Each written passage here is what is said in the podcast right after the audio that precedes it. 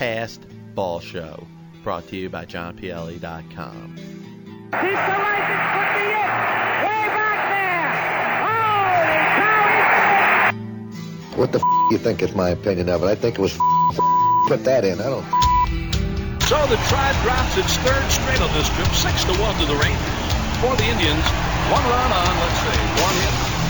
That's all we got. One goddamn hit.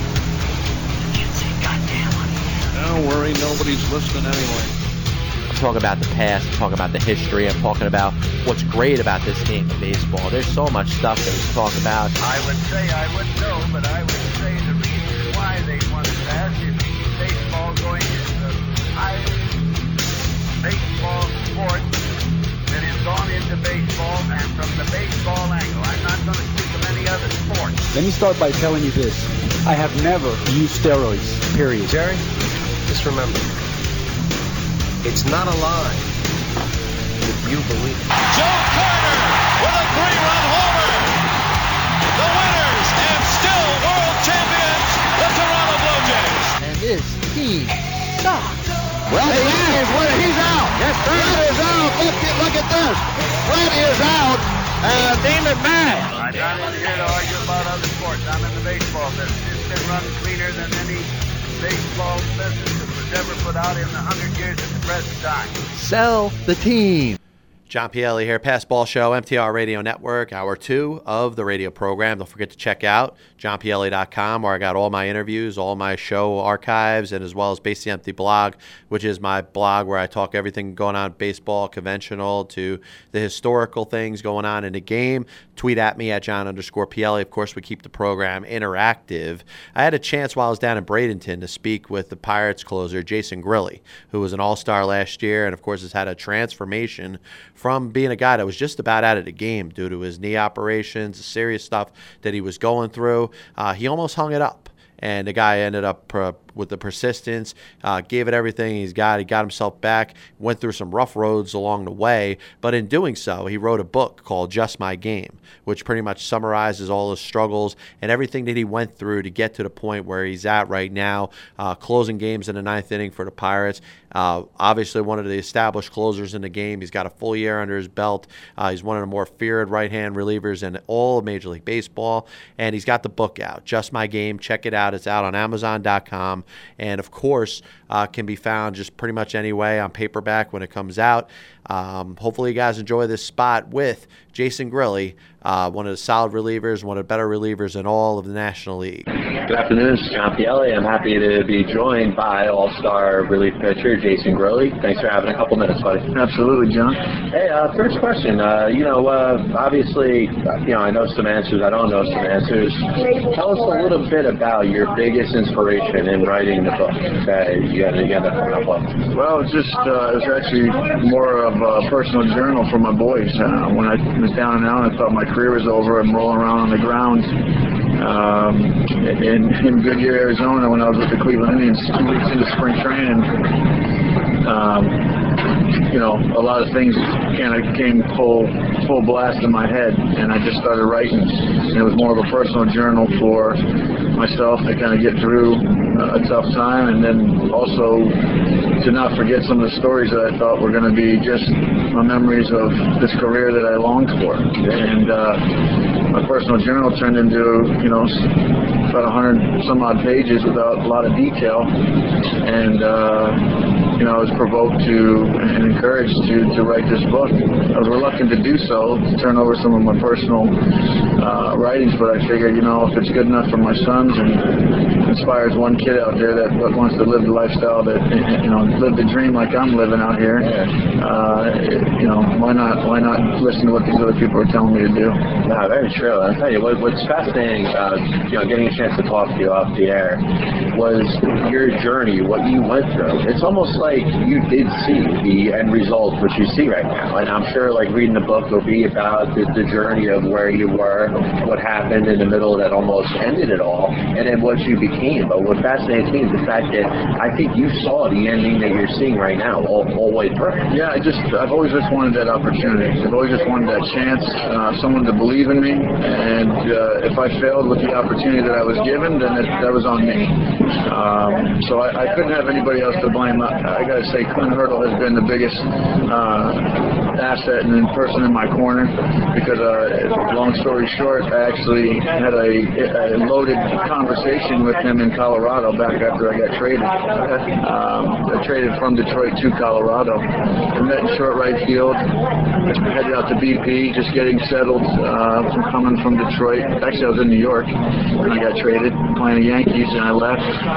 Shot up to Detroit and flew out from Detroit to Colorado. And uh, you know, besides the the typical, how you doing? You your family need uh, help? You settled in good? Anything you need, just let me know. He kind of asked me a loaded question right then and there: is what do you want out of your career? And I was like, wow, are you serious? Are we, we being superficial? He's like, no, I'm dead serious. So I had that conversation that I've been waiting to hear asked, a question I've been waiting to ask for a long time, in the sense that he asked a question. Many people maybe asked that question, but he was actually listening, and uh, I think that's what separates Hurdle from some of the other coaches and managers that I've had is that you know he saw something in me by by what I responded to that question to him that day. Uh, I tell you, man, it's going to kind of transfer me into talking about baseball a little bit. Do you think? Do you look at that as the moment that might have been a, a turning point in, in regards to your you getting yourself back to where you are right now? Uh, I think it's a definitely uh, on the on the the timeline. Yes, pivotal pivotal moment uh, because, like I said, it wasn't even that particular moment when I was a Rocky. I had to still work my way to the back end of the bullpen. I just told him that day, I know I can do this. Yeah. But with with the economics of baseball, with um, you know the experience that I didn't have, but I knew with or without it, I still could do that job. And, and my my answer, I'll tell you, my answer to him is why I knew I could do that job was because I can hold inherited runners, and I said I've been the best in baseball, um, one of the best, if not the best, with a 72% inherited runner uh, clip rate. You know, I said I'm holding runners at a 72% clip. I said imagine what I could do with a clean inning, and that's why I think middle relievers. I'm always turning that spotlight. Now being a closer, back to the middle relievers to say these guys can be closers too. Whether they can or not, that's up to them if they want to. But every middle reliever wants to be that. The dreams about being that last guy on the on the mound for the ninth inning. I'm able to do that now, in part thanks to Clint Hurdle because you know we came full circle. I, I went to a couple other teams and organizations before I became a Pittsburgh Pirate. You remember that? I, I wound up being this, when I first came over here the sixth, seventh guy. Then I was the seventh guy for Hanrahan, and then when they traded Hanrahan after I had some great, yeah, became the closer. So my belief, I always believed in me. You know, uh, it sounds as nar- narcissistic in, in some people's minds, but I said I really did. If I'm not confident in what I'm able to do, it's no different than you know a good chef is in making the greatest meal that he knows he can make. That's what I believe, and any of us have to believe when we put on this uniform. Is I'm I'm a competitor. I'm, I'm going to believe that I'm one of the best. I know I'm one of the best in the world. I just wanted the opportunity to see if I could be one of the best in the position of a closer in the game, and uh, I was able to do that. Once again, John Pielli here with All Star closer Jason Grilli, the author of the book Just My Game. Uh, don't forget to check out Amazon.com. Many different ways to get this book. Once you read it, you're absolutely going to be intrigued about this guy's life, everything that he's gone through to get up to back to the major league level, where he was, where he belongs, and you know, hopefully you guys get to check it out. Once again, Just My Game is Jason Grilli's book. Two more questions. What um your your lowest point, Jason, uh, in your career as you're going through obviously the operations, the the seriousness of everything you're going through. When were you at your absolute low point? Uh, well, probably when you know it took me 20 minutes to get off the bed to go to the restroom in a hotel all by myself in Arizona, and I call it my Incredible Hulk moment. Uh, it's in the book. Uh, I really looked at myself so deeply into the back of my brain to just say, "Do you have this in you?" Because you know what it's going to take to overcome and come back from. I'm 34 years old. Uh, it's not an arm injury. but they didn't know if I was going to even walk right again, from what I was told. Dr. Steadman, thank God the Indians were gracious enough to send me to the world's best knee surgeon. Um, but I remember sitting in the with tears in my eyes of, of fury, you know, anger, uh, every emotion you could possibly think that I was literally trying to rip the sink out of the, out of the wall, saying, "Why is this happening to me?" And okay, let's go. It was all that all that that pent up emotion. Uh, good and bad and different. It was just like, no, you're going to make it back, and you're going to show people that they've discounted you. Probably a lot of people have discounted you from saying that's his career's over. In my my opinion, they had to rip this jersey off. They're going to have to rip it off until I'm done. Yeah, absolutely. That's a great attitude to have, man. I tell you, your you know your story and what you've done is very inspirational to a lot of other people, and that's why you know, like I think it's fantastic that you put the book out and everything. Your your father, Steve, the former major leaguer, of course, one thing that he taught you about being a major leaguer or through your path of what you went through? Well, my dad's been not only my dad, um, you know, growing up with son of a big league uh, pitcher definitely has its advantages, but my dad's my best friend. Um, we call and talk about life. Um, the in, ins and outs and innuendos of baseball is just another bonding thing that we have to talk about, but um, you know, I think we've, not to be sacrilegious, but baseball was that, that religion, second religion in our house. Yeah. And uh, to this day, I, I don't know anybody that loves baseball more than my father, so it's easy to have those conversations. And one thing he's he's always said to me, and I think it just equates to the the the, the name I represent on the top of my back and on the back of my jersey is just you know love and respect the game. But there's also with that comes the love and respect for your namesake and your family, and I try to carry that out on the mound with me. Absolutely. Listen, Jason, I really appreciate getting a chance to talk to you. I definitely look forward to reading the book. Oh, thank you, John. Once again, a book's called Just My Game. Basically, Jason Grilli's story of how he was almost out of baseball and everything that he went through, uh, living his life, trying to get through, where the doctors told him he wasn't able going to be able to throw again because of the problems with his knees and the fact that he was having a hard time walking. And the fact that this guy is up there pitching at Citi Field last year is, is a great story. Not only the, the, the fact that the guy was able to do it after the major injury, but the strength and determination that this guy ends up going through with all these troubles. And it could have been so easy for him to just sit back and say, All right, I gave it my best, but unfortunately the injuries got me. This guy's got some time left. And if it wasn't for the determination that he has within himself, he wouldn't have been able to get to where he got through. So great story there. Don't forget, Amazon Amazon.com. Many different ways to get a hold of the book. It's called Just My Game, and it's going to be released shortly. Of course, John Pielli, Passball Show, MTR Radio Network, hour two of the radio program. We're going to continue with my 30 to 1 MLB countdown previews. And we got a chance to touch on some teams in the first hour, and we're going to touch on a majority of the other ones. So I want to get ourselves to the top 10, and we could do 1 through 10 next week after the season has already started. But, you know, we talked a little bit about the Phillies, and we talked about the Baltimore Orioles, and now we're going to talk about a team that I think is going to be do much better than what people expect. And I'm waiting for the tweets. Tweet at me at John underscore Pielli. Let me know what you think. Um, this is my sleeper team. I don't think this is a team that's going to go out there and win a World Series or get into the playoffs, but I think they're going to do much better than people expect. And that's the Chicago Cubs, who are ranked in the countdown number 17. I've learned to keep my reach picks to a minimum, but now I'm believing in the Chicago Cubs. You can make a case the Orioles, Phillies, Pirates, Indians are all more talented and should be ranked higher than the Cubs. You could be correct. Um, may, but you know, not always the most talented teams or the teams that are projected to finish the best end up finishing the best on paper.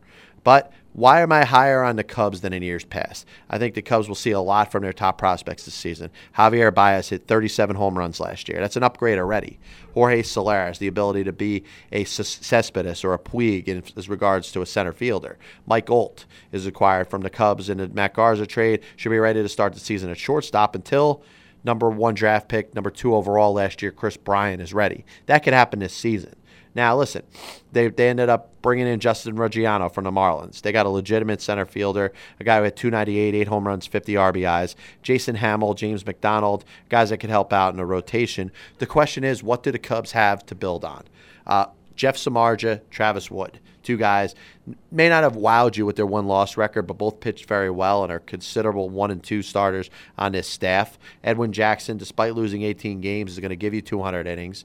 Uh, they have a chance with some younger pitchers. Uh, uh, Chris Racine, uh, Jake Arrieta could kind of uh, back up the end of the rotation. Jason Hammel, like I said, was brought over to probably be a guy that's going to get some some innings and be able to throw the ball a little bit. But the lineup to me is the key for the Cubs. I think the Cubs can make a huge difference in what they could do offensively with some very serviceable starting pitching.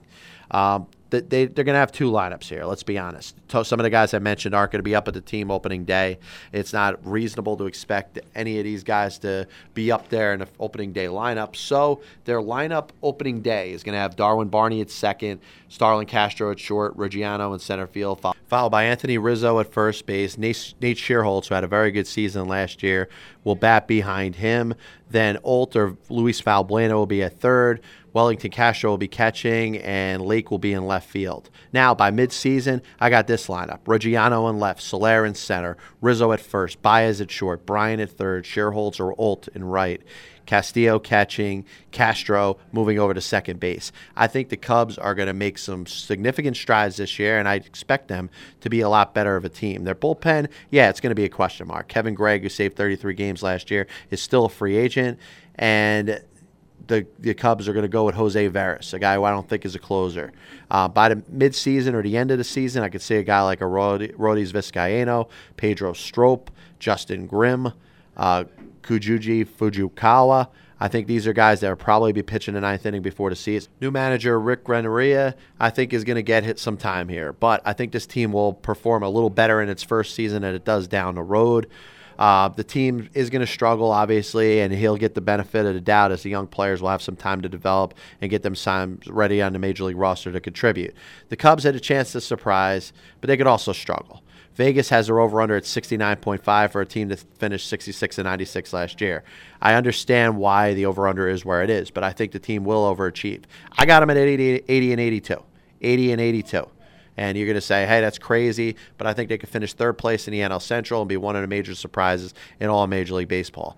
This time next year, the expectations are going to be raised. There's no question about it. But moving on to number 16, the 30 to 1 MLB countdown previews. Check it out on johnpielli.com. Bases empty blog, the whole thing. Seattle Mariners. The Seattle Mariners could be considered paper champions this year. They went out there and they signed Robinson Cano.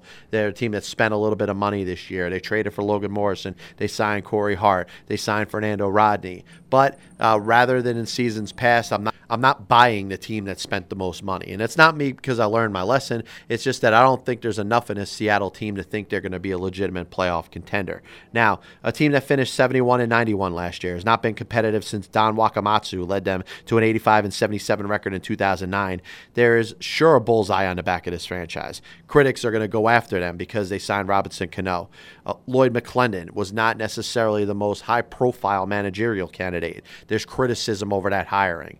King Felix, uh, Hisashi Iwakuma, who was third in the Cy Young Award last year.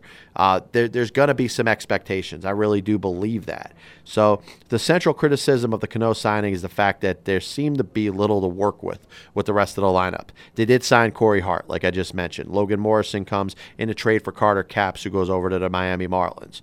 Uh, what has hurt this organization is their own organizational prospects. They haven't gotten a job done. Justin Smoak hit 238 last year. Dustin Ackley hit just 253 with four home runs. They're getting another shot this season with Ackley playing the outfield as opposed to second base. Jesus Montero is already in minor league camp. 2012 first round draft pick Mike Zunino is already up, but has not necessarily established himself.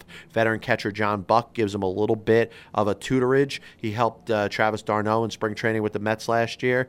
And, uh, you know, d'Arnaud is the starting catcher for the Mets. Maybe he could do the same with Zunino. Um, Nick Franklin, like I said in the first hour, lost the job to Brad Miller, who's going to be the everyday shortstop. Kyle Seager was a very good player for them last year. He's one of the few young players that came up there and has established himself already. This lineup, the way it's set up, I like Ackley in it. Like I said, I like Morris Morrison. I like Corey Hart.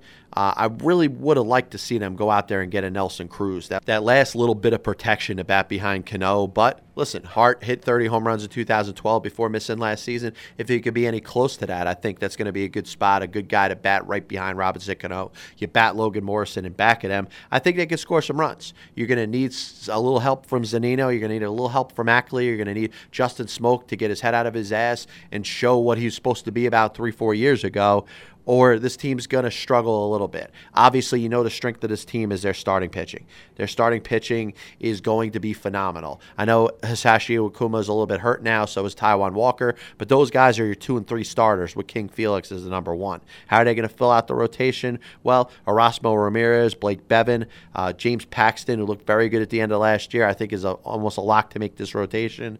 Uh, Brandon Marr is a, is a guy that I think could be in the mix as well.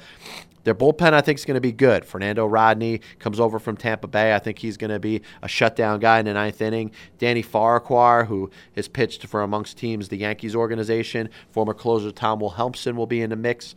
Um, they got some very good left-handed setup men led by Charlie Ferber. Lucas League, Bobby Laframboise could help out from the left side, and they got right-handers like Stephen Pryor, uh, Yoervis Medina.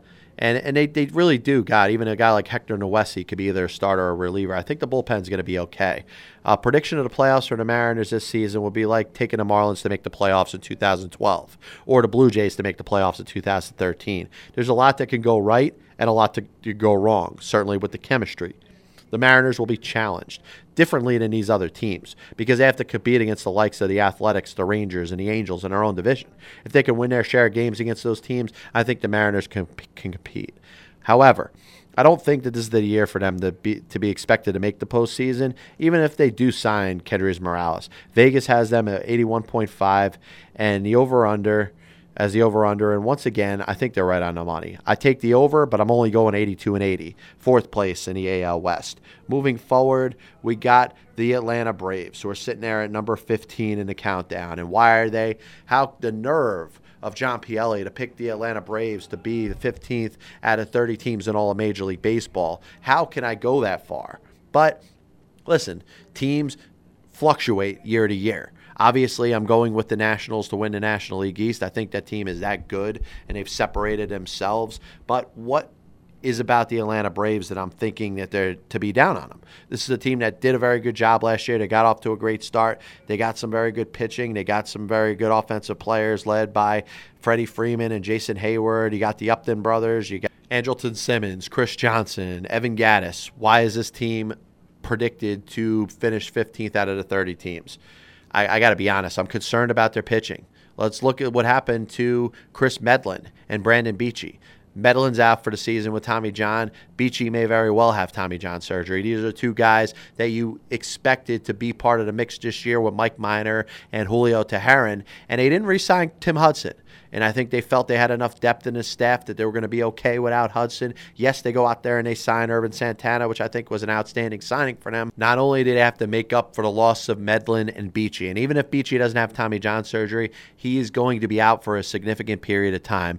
They have to make up for the loss of Hudson. And in my opinion, Santana makes up for the loss of Hudson, but you still have two pitchers that you're down. So if you go with Ervin Santana and you go with uh, Minor, and then followed out with Teheran in any order you want to, you still got to fill two spots in the rotation. One of them is probably going to be filled by Gavin Floyd, who I think is going to be okay, but the number five spot is not going to go to Paul Maholm, who signed with the Dodgers.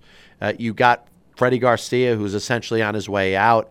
Alex Wood, the left hand pitcher, is probably the favorite to get that last spot. I don't think the Braves have enough starting pitching. Offensively, let's be honest. Andrelton Simmons was one of the better breakout players in all baseball. He's one of the top shortstops in all the game. Freddie Freeman, 319, 23 homers, 109 RBIs, and Simmons got themselves new extensions from the Braves based on what they did last year. Ryan Doumit comes over from the Minnesota Twins. He's going to compete with Evan Gattis to be the everyday catcher. Likely Gattis will be a catcher. Likely Doumit will be playing in the outfield as kind of an extra guy off the bench. Veteran catcher Gerald Laird is going to be huge for this team because whoever they have catching is going to need that veteran defensive presence to play late in games. Here's the lineup. I mentioned the guys before Heyward in center, Simmons at short, Justin Upton in right, Freddie Freeman at first, Ryan Doumit at left. Gattis catching, Johnson at third, Tyler Pastornicky will probably get the edge over Dan Uggla at, at second base. Uggla is a guy that could certainly be a factor this season. He's got to get himself hitting well, similar to what I said about Justin Smoak. He's got to get his head out of his ass, start hitting the way he's capable of. The other lineup, if you want to put BJ Upton in there and Uggla, will look like this Heyward in right, Simmons at short, Upton, Justin in left.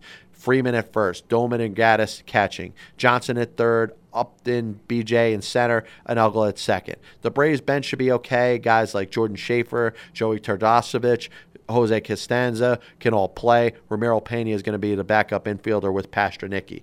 Obviously, the Braves are position of strength is what they have at the closer position. Craig Kimbrel is the best in the game.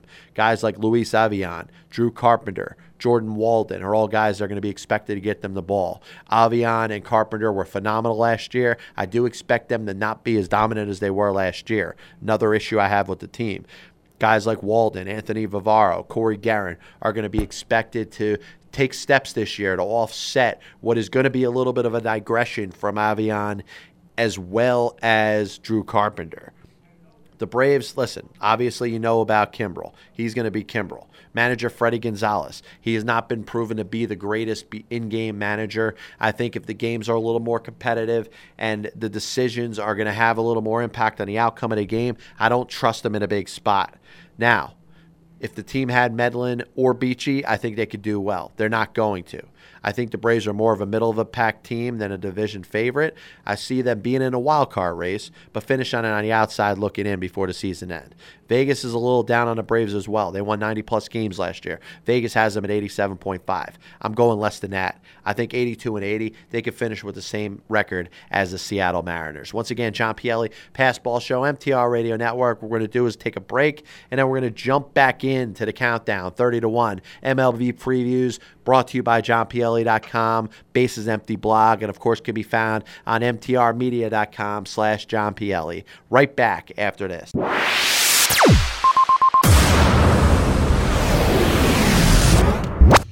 This is Lady E, one of the many broadcasters at MTR Radio. If you're listening to MTRRadio.com, fantastic. Que bueno. But if you want to take us with you, we have an app for your smartphone that lets you listen to us 24 7. Just go to Google Play on your Android device or the iPhone App Store and download our app MTR Radio.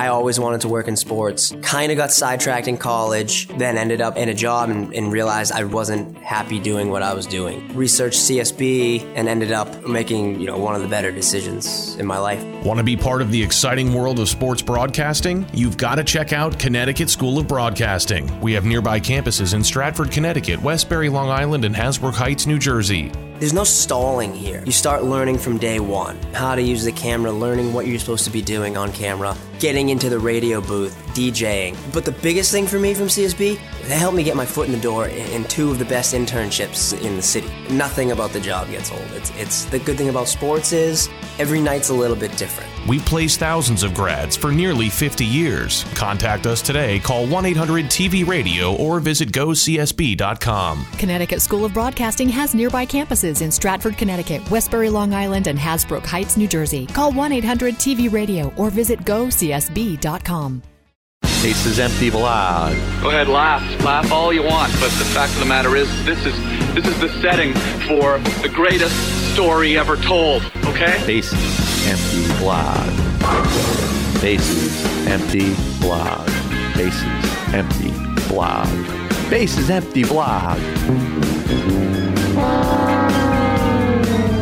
blog. is Empty blog. Oh, yeah. Welcome back. John Pielli, Passball Show, MTR Radio Network. Of course, we're working on 30 to 1 MLB Countdown previews. Check it out on johnpielli.com. Whatever your favorite team is, read there, see what I think about it, see what I analyze about what happened last year and what could happen this year. And, of course, tweet at me at John underscore Pielli, any feedback, anything you got going on. But we made it up to number 14 right now, and that's in my opinion, the Tampa Bay Rays. And uh, I really had a big debate with this because I was thinking in my head what team is going to come out of the American League East and win the division, number one, and number two, win a wild card spot. And you look the way the two divisions are set up with the American League East and the American League West, there's a lot of firepower towards the top of each division. And I'm going to be safe. I'm going to pick a wild card winner out of each one of the two divisions instead of saying one, one division is going to have two wild card winners. That obviously means one team is on the outside looking looking in in the American League East, and one team is going to be on the outside looking in in the American League West. We're talking about Yankees, Red Sox, Rays in the East. We're talking about Athletics, Angels, and Rangers in the West. So I got one of those teams in and one of those teams out in each one of the two divisions. The Rays to me, by the narrowest of margins, missed out in the American League East. And I, and I don't think it's because they're not talented. I think they have a very good team. Their pitching is phenomenal. But I thought about bumping the Yankees. I thought about bumping the Red Sox, and actually even thought about bumping the Red Sox a little bit more than I thought about bumping the Yankees. But in the end, I just have a little bit of concern about the Tampa Bay Rays, what they could bring to the table offensively. Now, I, I envisioned a scenario where the Rays made the playoffs, like I said, with the logjam. Uh, I think three of the next four teams are, are going to be in the American League. 14, 13, 12, and 11. So three of those next four are going to be American League teams. There's a lot of talent in the American League. Let's be the absolute strength of this team is their starting rotation. Remember, Roberto Hernandez was in a rotation last year. There was no question he wasn't coming back because of the depth that they have. David Price, who won the Cy Young Award a couple of years ago, seems to be back in form. Jeremy Hellickson is a guy that might even be expendable based on the way this rotation sets itself up. Matt Moore is coming back. Alex Cobb. Hellickson, like I mentioned, but also Chris Archer. Cobb and Archer pitched as well as anybody in the American League at the end of last year. Remember, Hellickson pitched to over 5 ERA. Expect him to be better than that. Don't be swayed by those numbers. Now, the, they, they had Fernando Rodney as their closer last year. They let him walk. They traded for Heath Bell. They got him from Arizona, thinking he was going to be the closer. Then they added Grant Balfour. Grant Balfour coming in is an upgrade over Rodney, I think, even though he's a little bit older. But the rest of the bullpen's going to have Joel Peralta, Jake McGee, Cesar Ramos, Juan Carlos Oviedo, formerly Leo Nunez, I think can make an impact for this team this year. So the bullpen and the starting rotation are phenomenal. I think they're going to be great. Now, here's what I see offensively. I think they could go out there and they could provide some offense, led by Wil Myers, the rookie of the year. You know about him. Uh, Evan Longoria is their franchise player, the likely number three hitter. Hit 32 home runs last year, but an 842 OPS is something that I think he could do better with. They're going to need him to improve. Uh, James Loney, who they brought back on a new contract. He's joined in the middle of the order by Myers and Ben Zobrist. People continue to state that Zobrist is the greatest player in the world due to his intangibles. I like Zobrist, but I feel strongly that many overstate that case. Desmond Jennings, I think, is going to be better. David DeJesus is a guy who's a journeyman type of player, can be the every, an everyday outfielder, allowing Matt Joyce to DH. Yunel Escobar, I think, is a guy that could do a very good job this year. He could improve. He's he's also playing for a contract. Uh, infielders Logan Forsythe and Sean Rodriguez. Forsythe was taken over from the Padres in a trade for a left-hand pitcher. I think he's going to be pretty good as, as a bench player. And Ryan Hanigan comes over from the Reds in a trade to be their everyday catcher and split time with Jose Molina. The, in spite of Hanigan's 198 average last year, I do think he's an upgrade over Jose Lobaton, who ended up being traded. But here, here's here's the, the prognosis of what I see with the Rays. Joe Maddon's going to win games because he's Joe Maddon. He's probably the best manager in the game. I think he's got the backing of his players like no one else. Winning 92 games is possible, but I think the Yankees will be much better than they were last year. The, the Rays according to Vegas, are at 88.5 as their over under. I think the Rays can be close to that number, but I have the Rays finished in the season at 84 and 78, third place in the AL East. Like I said, they could be interchanged with the Red Sox or the Yankees. If I had to pick one team that I have any outside looking in that I think can make the playoffs, it is the Tampa Bay Rays. Moving forward to number 13 on the 30 to 1 MLB countdown previews, johnpielli.com, bases empty blog, the whole thing. I go with the Oakland Athletics. And let's be honest, two years ago, I couldn't have been any more wrong about the Oakland Athletics and Billy Beane. Last year, I had them on the outside looking in. They got themselves better. They won nine, the most games in all the American League. Uh, they were what they were last year. They were great. Uh, Billy Beane went out there, had a very good offseason. He did. There's no question about it. Some of the moves he made, he signed Scott Kazmir from the Indians. He traded for Luke Gregerson. He traded for Jim Johnson. He, he only traded Jemile Weeks and Seth Smith in the process. He got outfielder Craig Gentry from the Rangers, as well as Nick Punto from the Los Angeles Dodgers. Eric O'Flaherty was signed to a two year deal, even though he's not going to be part of the bullpen, at least for the majority of this season, but they got him for next year, and O'Flaherty will absolutely help them mid season whenever he comes back. Their starting rotation looked phenomenal coming into the season, and if you looked at the way the Oakland Athletics rotation looked at the beginning of the season, there should be no reason why you don't think that they can win this division. But what has happened? Unfortunately, the injury bug has gotten to him prior to these injuries, you were looking at a rotation that was led by Sonny Gray, the emergence he had in the postseason, a game he pitched against Justin Verlander, A.J. Griffin, Jarrod Parker, a top one through three. You add a Kazmir there, and it's it's a phenomenal one through four. Maybe not phenomenal, but a very good one through four. Now, uh, Gray's going to be the ace no matter what. Kazmir is going to back him up with the number two spot. Uh, Tommy Milone, Dan Straily. And interestingly enough, reliever Jesse Chavez is probably going to be the number five starter. Why is that? Well, of course, we hear about the bad news involving Jarrod Parker and his Tommy John surgery is going to have to happen, and he's not going to be there for the rest of the year. AJ Griffin is a guy that's going to be out for at least a month. He could be out for a significant period of time. If he's out through May, then they're going to have a, a serious part of the season that they're going to have to deal without two of their top three starters. I think Milone and Straily will be pretty good, but Jesse Chavez, to me, as a fifth starter, is not going to get the job done. You're going to have enough issues with Straily and Milone because I don't think they're above average. I think they're very average. They could go out there and make their 28 to 30 starts and probably pitch about 170, 180 innings, but I think they're not quite what the other guys are that they're making up for. Johnson and Gregerson obviously going to leave a very good bullpen. Ryan Cook, Sean Doolittle, two holdovers are going to make that team good. Dan Otero was phenomenal last year, pitched to a 138 ERA in 33 games. O'Flaherty, as he comes up around midseason, obviously makes this bullpen even better. Off the best offensive player for the Oakland Athletics, of course, is Josh Donaldson, but he's only making 500,000 this year off of his 2013 season, where he hit 301, 24 homers, 93 RBIs. Brandon Moss hit 30 home runs last year. Yoenis Cespedes hit 26 last year. Coco Crisp hit 22 home runs, stole 21 bases, and they're going to expect it to be the face of the lineup. I strongly believe, however, that Josh Reddick, who had 226, 12 homers, 56 RBIs in 114 games, will be closer to his 2012 version, where he hit 242 with 32 home runs and 85 RBIs. He will be a focal point of the offense. The catching situation with Derek Norris and John Jaso, we're going to go before back and forth between catcher and DH, with Daric Barton get a little chance to first base when Brandon Moss takes the role of hitting only and not playing the field. Uh, listen, I've come around to the fact that the Oakland Athletics are a good baseball team. I'm not denying that. Billy Beane is, has a philosophy that I'm never going to root for. I admit it's worked over the past two plus season. Initially, I saw the A's as a playoff team once again, but the loss of Parker and maybe even Griffin will make it tough to duplicate 96 wins. 96 is a lot to ask for. Uh, you know, let me ask Las Vegas: Do they think that the Oakland Athletics are a 96 win team? No. They put their over under at 88.5. I'm going less than that. I think they'll go 84 and 78, third place in the American League West. Moving on with the 30 to 1 MLB countdown previews brought to you by JohnPielli.com. I go with the Cincinnati Reds at number 12. Uh, to, to this point, the countdown obviously gets difficult. We're talking about good teams from here on out. We mentioned the, the, Rays, we mentioned the Oakland Athletics, two very good teams, the Atlanta Braves as well. So we're talking about teams that are good that are mentioned in this position. This position is good enough to make the playoffs, but I got them on the outside looking in, and I'm going with the Cincinnati Reds.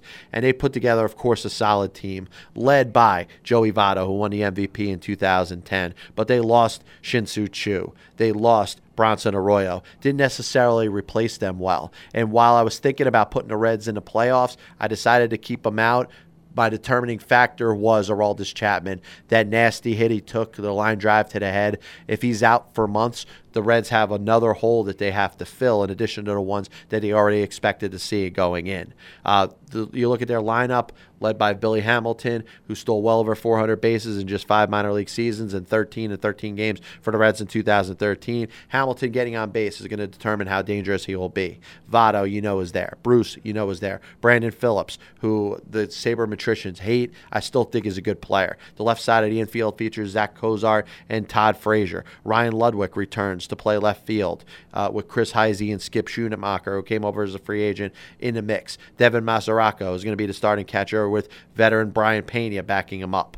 Minor league invitees Chris Nelson and Ramon Santiago, I think, are going to lead to what is a strong bench. The starting pitching, Johnny Cueto has been a guy who's been hurt a lot. If he can come back and be healthy this year, I think he leads a very good rotation with Matt Latos and Homer Bailey. Tony Cingrani, the left-hander, and Mike Leake are going to round out the rotation. Chien-Ming Wang, I wouldn't be surprised to see him in the mix. Alfredo Simon is a guy that they thought of being a starter, but the Chapman injury puts him in the bullpen, no question about it. Chapman, you know about his numbers 112 Ks, 63 and two thirds innings. Uh, you got guys like J.J. Hoover and Jonathan Broxton who are going to be closing until he's ready. Alfredo Simon's back in the mix. Sam LeCure, Logan Ondrusek, left hander Manny Parra. And don't forget about Sean Marshall, who I wouldn't be surprised to see him closing before it's all said and done until Chapman gets back. I like the Reds this season enough to make the playoffs, but I see him as the last team eliminated in the National League. Next five NL teams that I preview are all in the playoffs. Price is good choice to be the manager,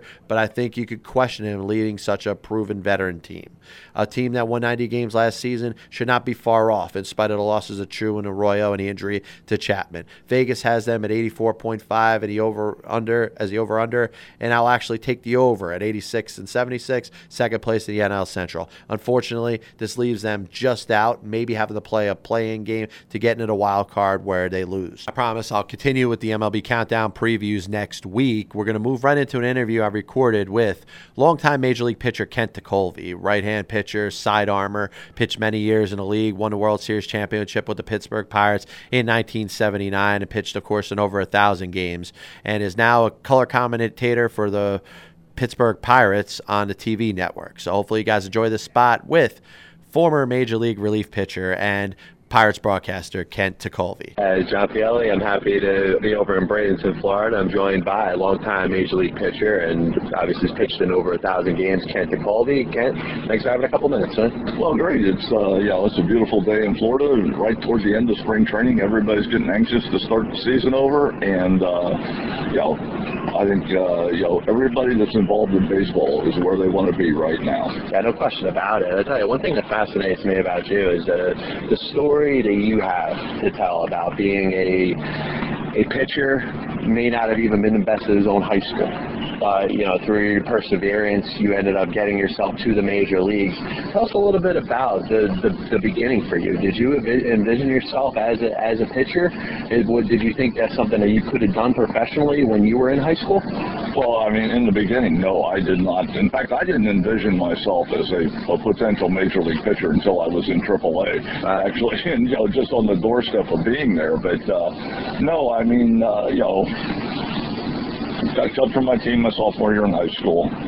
Um, you know, didn't get drafted, signed out of a tryout camp all these kind of things. You know, the odds of somebody doing what I'm doing are almost nil. Exactly. And uh, yet, every time I took a step along the way, I didn't take it because I wanted to uh, increase my position in the organization. I did it because I wanted to keep continuing to play. I enjoy playing the game so much that you know my whole drive and my whole goal wasn't that big league shirt at the end of the day. It was being able to play 140, 150 games in the minor leagues every year and being able to play that much as opposed to if I had a real job, I'd have, you know I played once a week on a Sunday in a beer league somewhere. So it was uh, it was just the, the love of the game and the enjoyment I got out of playing it. Yeah, so I got to ask you, Ken, while, while you're going through this process, as you're going through, you know, high school school and eventually getting your a little bit of a chance here and there. Are you contemplating doing anything else for a living? Hmm. Or do you believe do you believe that this is going to become your career at that young of age, or is this something that you kind of grew into to realize you could you, you could actually do this? Well, I was very fortunate in the fact that I had my college degree in my back pocket. Okay. Um, you know, went to Marietta College, had a degree in teaching and education, and uh, was going to be a high school coach and, and a teacher, a math teacher. So that you know, I always had a fallback, and uh, you know, that's really what kind of made the whole process a lot easier. It wasn't baseball wasn't the only goal that I could get to fulfill my life. There were other things there that if baseball didn't work, I could go do. So uh, yeah, having that degree in your pocket, no matter what line of work you're going into, having that degree in your pocket is definitely a great safety net, and uh, not only for the way your life is going to turn out, but also for just your mental state at the time. You know, you're not going, oh, I have to do this, I have to do this. I don't get good here, then I'm going to go home and I'm going to have to, you know, work in a factory or something. And you've already got a, uh, a, a backup career set up. So it was, it was very important to me. Now, once again, John Pielli here with Kent Piccoli. Now, when when you when you, you, you mentioned to me off the air uh, a little bit about your first experience pitching down in, in a lower level of the minors, when when was the moment that stuck to you? That you do you remember? Is it a particular game? Was it the entire season? When when did you realize that you, you had what it takes to, to to further yourself and at least know that you, you were going to be doing this for a little while? Well, I, I knew that first year, that I was going to be able to, you know, I was able to compete that first year. Now, part of the reason was obviously I was a kid out of college playing most against first or second year players that were out of high school. So I was I was two or three years older than everybody I was playing against. Number one, but you know, I had success. I had a good season. Uh, you know, good enough to make them bring me back the next year. And then the next year, uh, I switched from being a starter to a reliever. Went to the bullpen. Had a pretty good year that year. They weren't quite sure yet about you know if I was good enough or whatever. So I went back to the same league again the next year, and I was basically on the two-year program. I'd go to the league one year. I'd have a good year. They'd send me back. I'd go to that same league again. I'd make the All-Star team. Then they had to move me up. And then that was about the first five years of my career. That's really what kept me alive in professional baseball. And once again, John Pielli here with Kent Piccoli. Another question I want to ask you, as you're coming up through here, the coach, whether it was a former player or anything, who was the biggest influence on you as a pitcher? Well, I think um, you know my style was pretty much self-taught. Uh, you know that was that wasn't really a coach or anything else, but there were a couple of guys in the Pirate organization. Number one was Steve Demeter. He was a, uh, a long-time minor league Yeah, player exactly. who played uh, just a little bit in the big leagues. It was one of my minor league managers. He was a huge supporter of mine. There weren't a whole lot of people in the organization who really thought that I could, you know, do what needed to be done to get to the big leagues. Steve was one of them, and the other one was uh, Timmy Murtaugh, Danny Murtaugh's son, who was managing in the minor leagues and in the Pirate system. And uh, those two guys really, you know, were the ones that were on my bandwagon, and uh, really, you know, basically promoted me through all the meetings. You know, everybody else is saying, oh, well, you know, it's, what he does, it's not going to work at the next level. And they're saying, I'm, I'm telling you, he's going to be okay. And uh, so, you know, those two guys really made a difference in my career and my ability to work through the system to get to the major leagues. Yeah, now, in addition to that, where you touched on about your delivery and stuff, first of all, how did you learn it? Yes. And and what, what, what came up to you as an idea to pitch the way? Because obviously it was, it was unorthodox. It wasn't, it wasn't something that was done by many others, if by anybody at all. Where did you come up with the idea, or who, who taught you to pitch with your delivery in a way that you throw? Well, I was a I was a natural sidearmer my whole life. I threw the ball sidearm. Uh, if you remember Bruce Kison, Yes. teammate of mine with the Pittsburgh Pirates. When we were going through the minor leagues together, we were basically twin brothers. I mean, we threw exactly the same. You know, he threw a little bit harder. I was he was a little bit taller, but you know, we had the same type of same style. And uh, by the time I got to Double A, I was noticing that you know, the hitters were starting to get better, and they were adjusting to what I was doing, and they were making forcing me to throw more better pitches, and they were getting more hits and stuff. And I needed to do something to adjust. Didn't know what that was. Went out, kind of, you know, tried to throw three quarter. That didn't work. Then one day in the outfield, uh, playing catch I can't remember who I was playing catch with, probably another pitcher. And there was a guy when I grew up in Cincinnati by the name of Ted Abernathy. Ted Abernathy pitched. He was a journeyman reliever. He pitched for the Cubs. He pitched for the Reds. He pitched for a bunch of different clubs. He threw from down under. And I said, oh, okay, let's see what happens. And I threw one, and all of a sudden, the bottom just fell out of it. It was that sinker that just exploded, and I went, whoa. I, I, I think we might have found something here. So, uh, you know, and, and the other part of it was I actually threw the ball harder from down there than I did from the side. So I picked up velocity, and I picked up movement, you know, that I needed, and the whole package kind of came together for the fastball. Now, the breaking ball took a little longer. It took me a couple of years to feel, really figure out a way to make the breaking ball work from down there. But, uh, you know, the reason why I adopted that style, or the style that I was copying, was Ted Abernathy, who, uh, unfortunately, I never got a chance to meet. I always wanted to meet him, say hello, and you know, and tell him the story, and I never got a chance to do that. But uh, that's how I ended up with the submarine style that I did. And so, how old were you when you when you you, you had this discovery? Well, let's see. I'm probably what 26 years old, which in, by most most counts is uh, at least in today's game would have been way too old to be in the minor leagues. You know, they, they, they're focusing on a lot of younger guys. Yeah. So, uh, you know, I was 26 and I had been around a while, and um, it just took a little more convincing to get people to believe that hey, this could work. And eventually, eventually it worked out, and they you know they ended up promoting us to the big leagues. And I this is an obvious question. The the change in the in, you know in the delivery and stuff saved your career. Had it not been for that, maybe you're out of baseball within a year or so. Yeah, I probably peak at the double A level. Um, you know, I would have been one of those guys that, okay, yeah, he pitched well in double A, but that's about as far as he can go.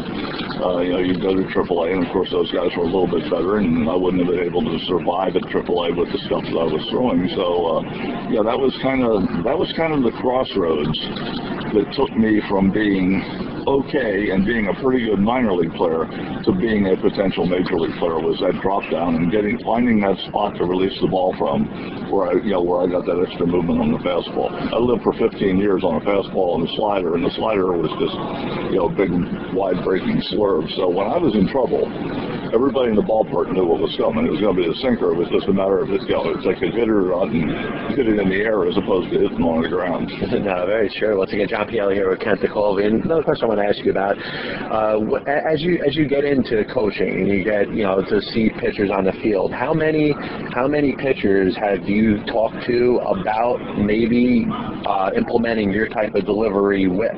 Because it, it is it, it's a different type of motion, and like you said, it saved your career. Perhaps you come across somebody and say, "Hey, give it a shot." You never know. We, we've done that a few times with guys that, um, you know, are, are fringe right now and they're looking, you know, they're on their way out. Most of the time that doesn't work only because, you know, somebody that is a natural overhand thrower and has thrown overhand their whole life can't throw that well. Yeah. Uh, you almost have to be a side armor because when you throw overhand, your shoulder rotates up and over when you throw. Your right hip, if you're a right-hand pitcher, rotates up and over.